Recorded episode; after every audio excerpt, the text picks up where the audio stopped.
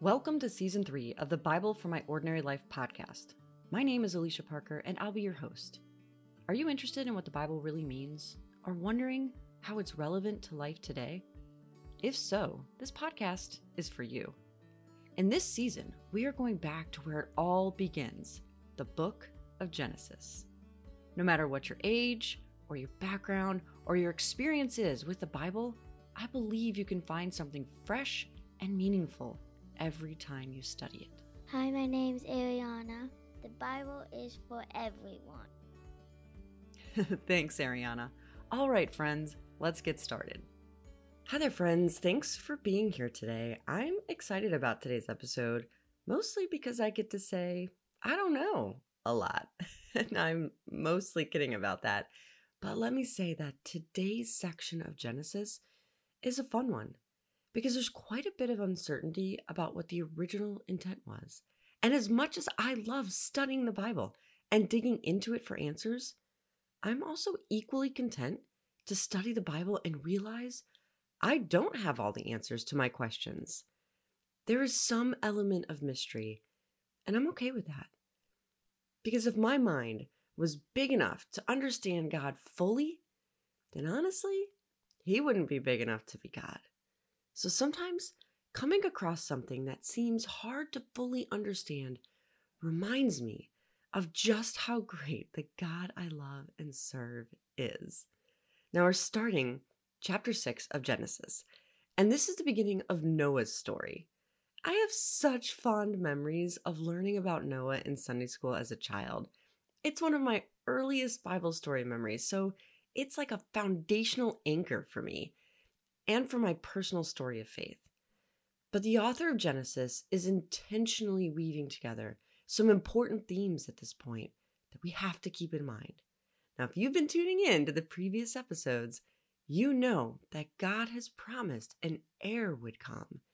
The heir, also called a seed, was promised to crush the head of the serpent, the one who had caused the domino effect of temptation and sin and the curse.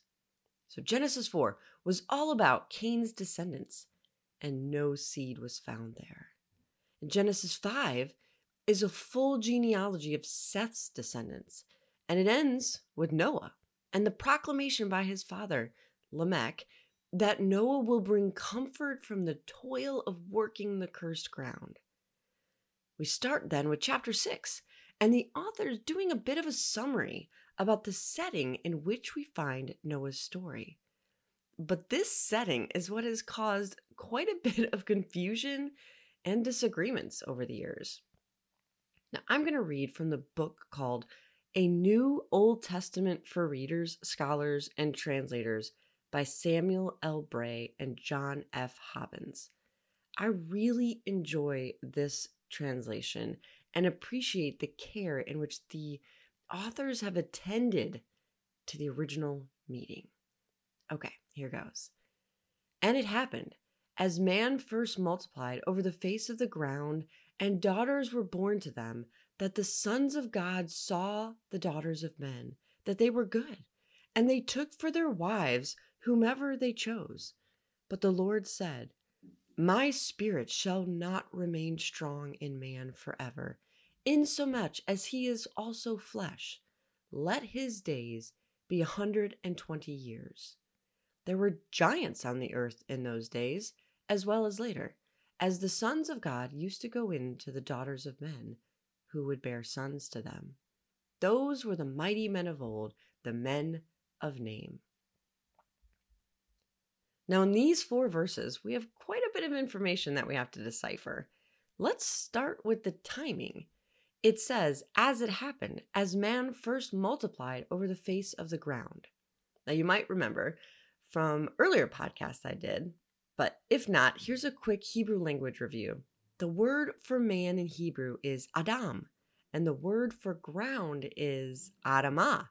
So there is a definite connection when the author says Adam first multiplied over the face of the Adamah. The author is telling us that the human population has taken off, and some scholars think that by the time Noah is born, there could have been close to a million people on Earth. And here's my first, but not my only. I don't know. But I wouldn't be surprised if the Earth was well populated and that that calculation was indeed correct. People lived hundreds of years, and with the unpolluted genetics, a fairly pristine Earth, and a hydrostatic water canopy over the Earth, well, it's quite possible that women could have had many, many children in their lifetime who then also multiplied for many generations. All we really know is that we're setting the time frame as lots of people have been born and humans are multiplying. And then we get introduced to two specifically named types of people the sons of God and the daughters of men. Now, the term daughters of men isn't too hard to decipher. It seems pretty straightforward that these are girls who were born by men fathering them. Simple enough. But sons of God is a bit trickier. Now, I read a lot about this, and there are basically two schools of thought, with the third option having something to do with aliens, and I'm not even going to go there. So, sons of God is used in only one other place in the Old Testament, and it's in Job, where the term is used to describe angels. So, for many years, people believed that this was referring to fallen angels who came to earth and impregnated human women. Now, in the New Testament, sons of God is a term used to describe humans who are believers in Jesus.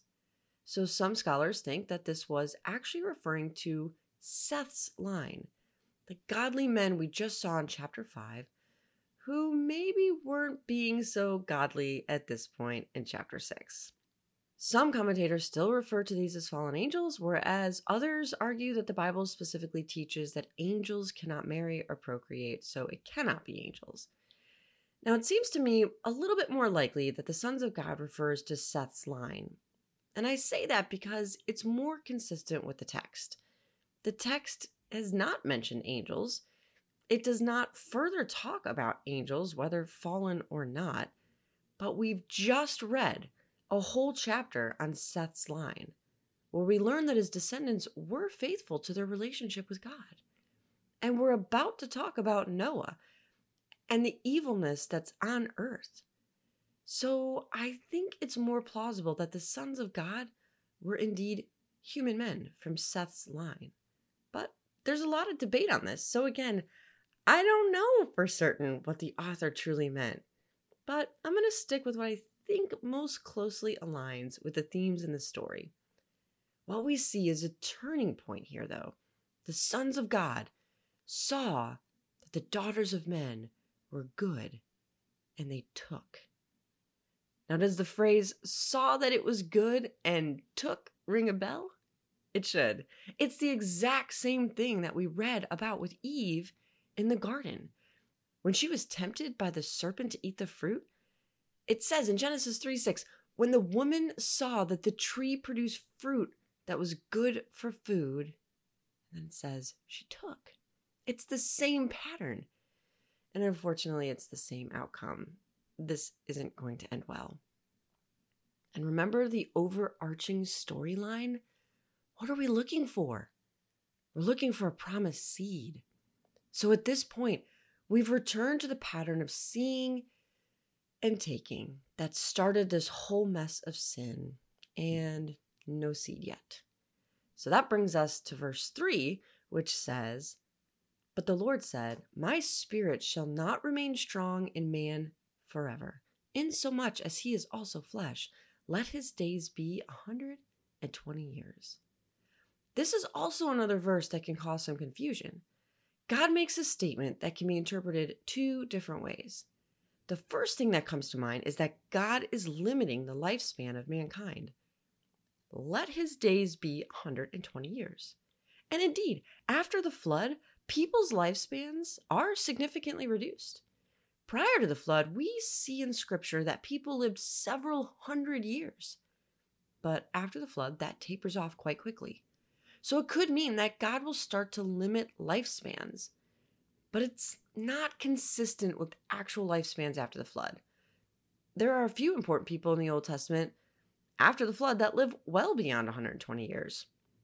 Abraham lived 175 years. Jacob lived 147 years. So while this could be the case, and perhaps God gradually reduced the human lifespan to 120, there's another interpretation. And that was that it would be 120 years from this statement until the flood. I'll read the verse again and think about it from this perspective. My spirit shall not remain strong in man forever, insomuch as he is flesh. Let his days be a 120 years.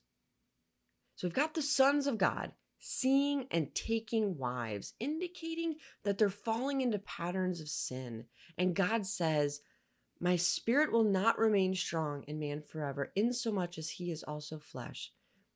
God could be declaring that sin draws us away from him, and his spirit isn't strong in us because of our sin.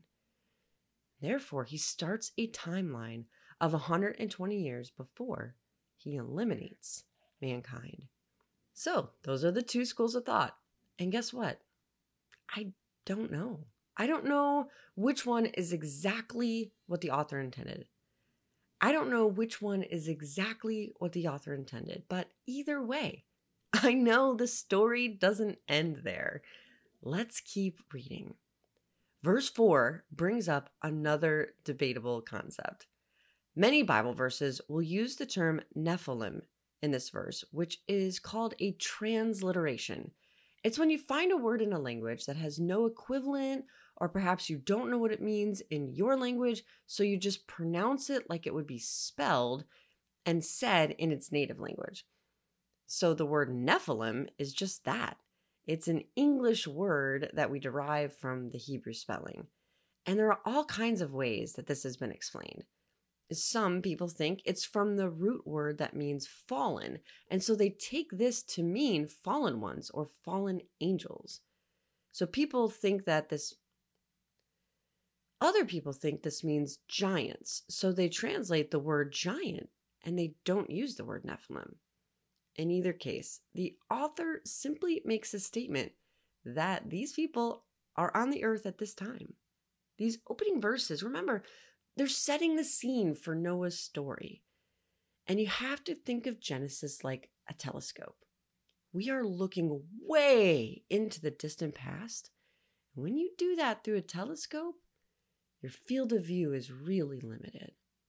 So, an ancient reader of this might have understood this context better than we would because their field of view is closer and would be larger. And they might have some idea of exactly what Nephilim were and why this was mentioned here. And the author goes on to describe a bit more about this. He says the Nephilim were on the earth during this time when the sons of God would procreate with the daughters of men, and these were the mighty men of ancient times. Now, when I look at the opening verses of chapter 6, I'll be honest, there's a lot I'm not sure of in terms of how exactly to explain these. But again, I'm okay with that. I don't think any of these interpretations are so critically important that they make a difference in understanding the big picture. The big picture is that there is a promised seed, one who will come and defeat the serpent, one who will redeem us from this curse. And whether the sons of God are fallen angels or humans from Seth line, and who the Nephilim are, those details don't change the fact that the promised seed will indeed come. We have the advantage of knowing it's Jesus. But as we study the lives of these Old Testament characters, we can learn a lot about who God is and our relationship to Him. And that's the main point to keep in mind. So, with that said, let's go forward and look at verses 5 through 8. And the Lord saw that the evil of man was great on the earth, and every imagining of the thoughts of his heart was only evil all day long. And the Lord was aggrieved that he had made man on the earth, and in his heart he sorrowed. And the Lord said, I will wipe man, whom I created from the face of the ground, from man to cattle to darting things and flying things of the heavens, for I am aggrieved that I made them. But Noah found grace in the eyes of the Lord. This is heavy stuff. The Lord saw the evil of man was great on the earth, and every imagining of the thoughts of his heart was only evil all day long. Do you ever look around the culture you are in and wonder if this is the worst it's ever been? I live in American culture, and I think in our American church culture, we are prone to look out at the unchurched world we are living in and to make a judgment that this is the worst of humanity, and never before has there been so much evil and moral decline. I think we're wrong. These verses here tell us every imagining thought of the hearts of men were evil all day long.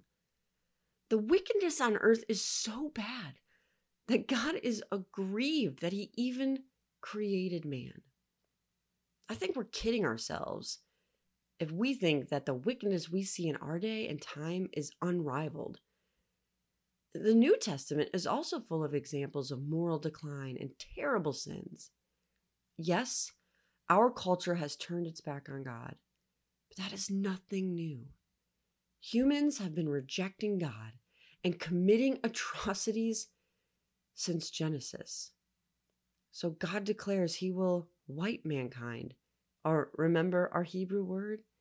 He will wipe Adam from the Adamah. And not just Adam, but his other creations as well cattle, darting things, flying things, basically anything that needs air to breathe. And just a few chapters ago, God had declared all of this good. In fact, at the end of creation, he declared it all very good. And now it's become so polluted, so distorted, so wicked, he's willing to eliminate it all. Except for verse 8. But Noah found grace in the eyes of the Lord. Grace. Now, the definition of grace I've always used is receiving a gift you do not deserve. The term used here is sometimes translated favor, and it's part of a Hebrew idiom which means to be the object of another's favorable disposition or action or to find acceptance.